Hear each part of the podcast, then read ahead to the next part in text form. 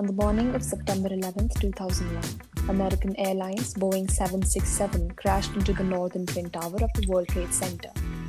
16 seconds later, amidst widespread panic and confusion, United Airlines Flight 175 tore through the southern tower, with a third hitting the Pentagon minutes later.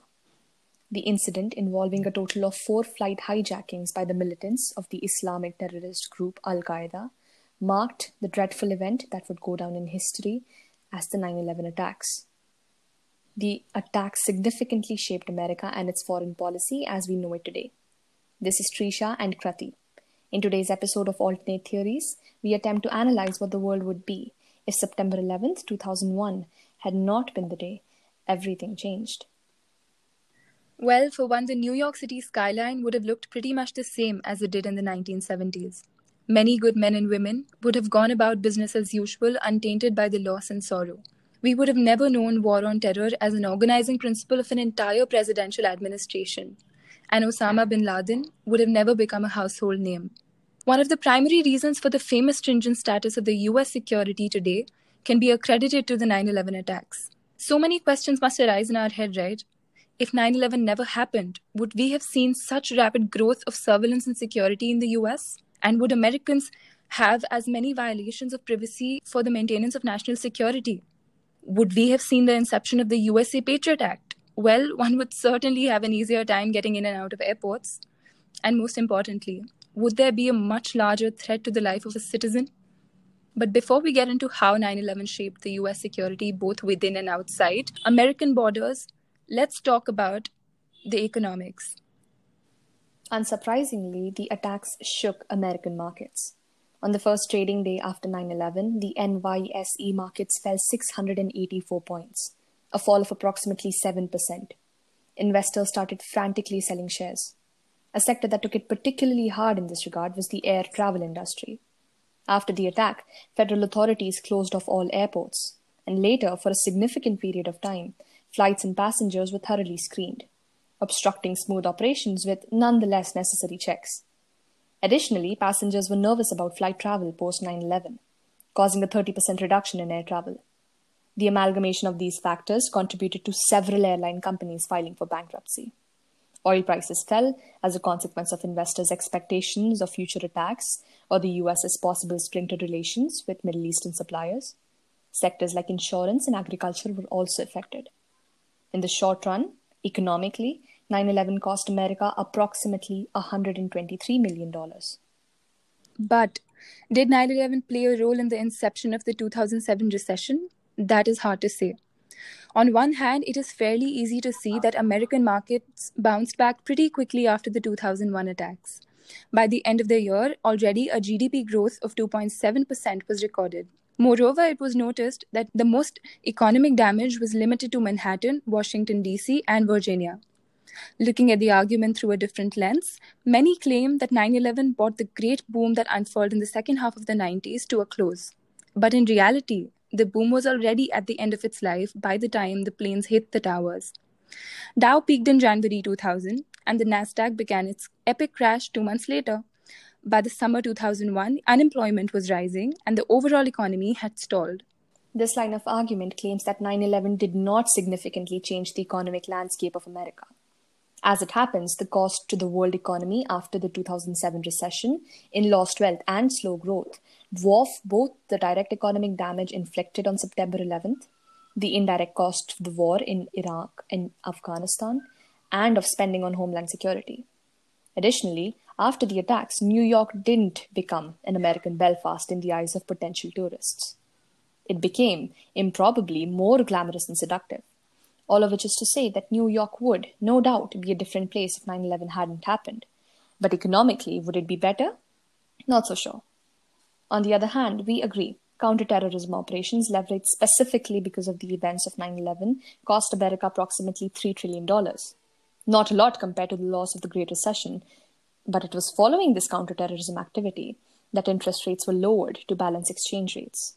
And this is suspected to be the driving force behind the creation of the real estate bubble, the bursting of which was at the root of the Great Recession. Could it then be that the indirect effects of 9/11 had graver and longer-standing impacts on the American economy? costing America both directly in 2001 and then again in 2007? Moving ahead from that, let's turn to the Middle East.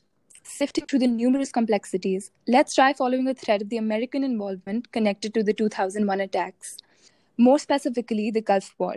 Prior to the 9/11, the US had maintained a high level of involvement in the Middle East for over half a century.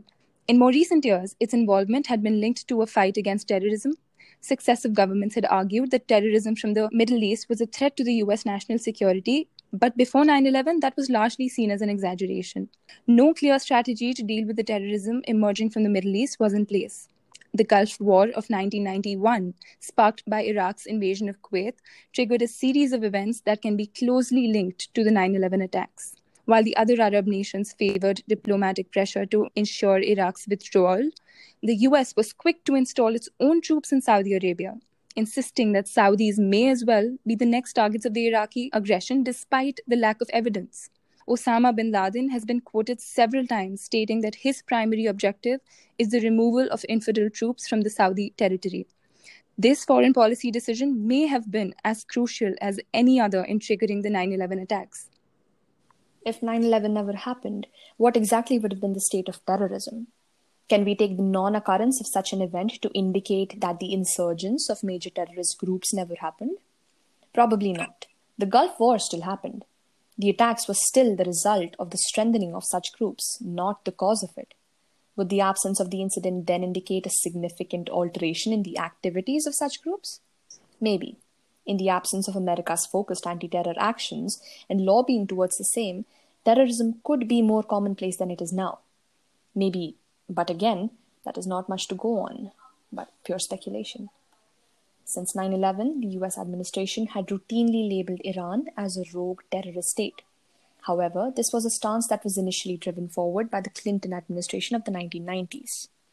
In 1995, Clinton passed an executive order banning any US individuals or companies from trading with Iran. Additionally, American foreign policy could have been strikingly different and almost certainly less threatening. In the early months of the Bush administration, US-Chinese tensions were high, and many American neoconservatives were focused on the rise of China as a military peer competitor. If the World Trade Center and the Pentagon had never come under attack, US defense policy could have concentrated more on the Pacific than on the Middle East. However, a direct confrontation with China would have been unlikely. But without the prioritization of the war on terror, Washington may have focused much more on China's military buildup and its deals with anti-American regimes. There is also the possibility that without the wars in Iraq and Afghanistan, there would have been no effort to reorient the US armed forces towards counter-insurgency operations. America's defense planners might have spent the first decade of the 21st century focusing on the possible high-tech naval and air combat in Asia, rather than on policing and nation-building in predominantly Islamic countries.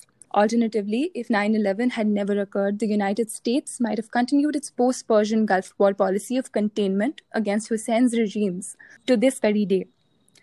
Now, let's turn to another part where Asia and another one of America's major counterterrorism areas of interest following 9/11, which is Afghanistan.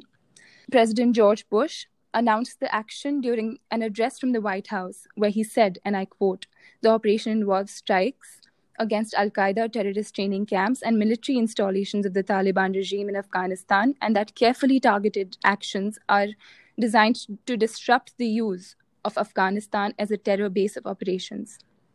Nearly 3,500 members of the international coalition forces have died since the 2001 invasion. More than 2,300 of them were American. The figures of Afghan civilians are more difficult to quantify, but a UN report in February 2019 said that more than 32,000 civilians had died in the Afghan-American clashes. The Watson Institute of Brown University says 42,000 opposition fighters had lost their lives. The same institute also says that conflicts in Iraq, Syria, Afghanistan, and Pakistan have costed the US $5.9 trillion since 2001. Could all of this have been avoided if 9/11 hadn't happened? Most certainly. America's concern about Afghanistan stemmed solely from bin Laden being harbored within the country. Without America's interest in bin Laden, intervention could have certainly been largely downscaled, if not completely rescinded. There wouldn't be varied reactions from the international organizations, especially from the UN, if 9/11 didn't happen. the UN wouldn't have passed the Resolution 1368, which was adopted on 12 September 2001. Also, there would have been no calls by the UN on the international community to redouble their efforts to prevent terrorist acts. This includes increasing cooperation and full implementation of international anti-terrorist conventions. Not only that, Resolution 1373 followed shortly after the Security Council Resolution of 1368. Under this, the Council decided to impose a number of binding obligations on states. It required that the nations prohibit both active and passive support for terrorists. They were to punish financial transactions of terrorists, freeze their assets and those of their supporters. They were also to tighten border controls, increase vigilance against passports and identification forgery, and deny safe haven to terrorists. As compared to previous resolutions, Resolution 1373 was far-reaching. The Security Council was able to adopt such a resolution under the immediate pressure of September 11 attacks. Well, the question that comes up now is, would we globally have had the power to curb terrorist activity the way we do today in the absence of such measures? Would such drastic measures in turn have been placed without the occurrence of an event as horrifying as 9/11? Such severe measures, however, also proved to be the double-edged sword. The UN Human Rights Commission appointed a working group on arbitrary detention. In February 2006, it released a statement detailing serious concerns with the status of the US-held detainees in Guantanamo Bay. The group questioned the inhuman treatment, legality of US detention policy, lack of clarity, independence, and equality in judicial processes. The product of an 18-month investigation ordered by the group shed light on the legal status of the camp, stating that the war on terrorism did not exempt the US from international conventions on torture and civil and political rights. It argued that Washington's treatment of detainees at Guantanamo violated basic human rights and constituted torture. In an alternate reality, these events may not have come to pass. Many who continue to relive the trauma that was Guantanamo Bay could have led normal, healthy lives. Discussing alternate theories, it really begs the question, would loose and non-existent anti-terror measures have caused more damage to human lives than the torturous treatment of those held at Guantanamo Bay? Does choosing either justify the cost? Is there no way around the dilemma? Well, the possibilities of the world without 9/11 are absolutely endless. From geopolitics to human rights, every aspect of life of people around the world would have been drastically altered. It just goes to show how much the world changed after that one fateful morning in September 2001. This was Pali Project. Thank you for joining us today.